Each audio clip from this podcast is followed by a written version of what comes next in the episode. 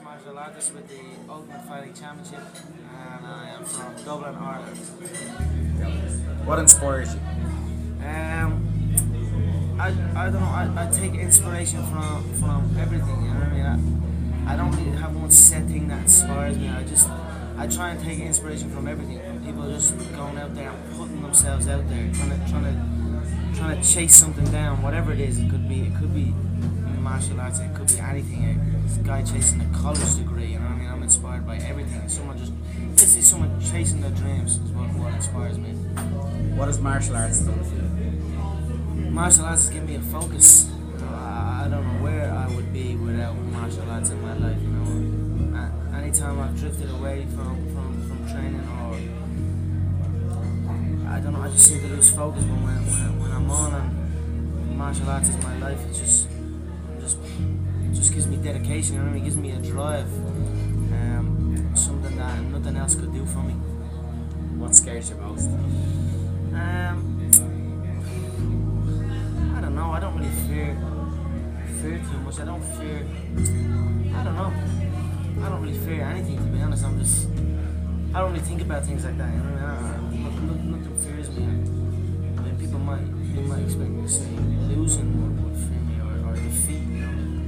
Isn't, isn't something that fears me, you know. Success isn't something that isn't something that inspires me either, you know what I mean? Success doesn't inspire me, and fear doesn't, or defeat doesn't fear me, you know. So I,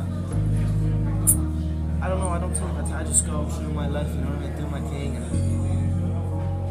you go back in time five years, you meet yourself, what do you say? If I go back five years from now? Yeah.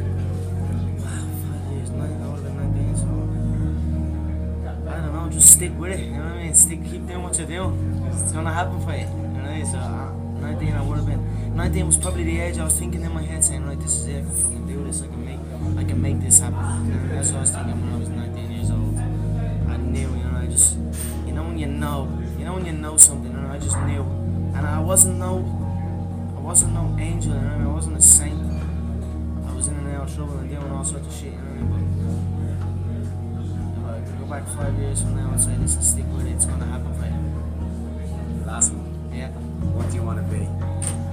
Um, there's another thing, what, what do you want to be? You know, I, I don't I don't want to be anything. I, I am I am what I, I am everything I want to be, and I'm already there. You know?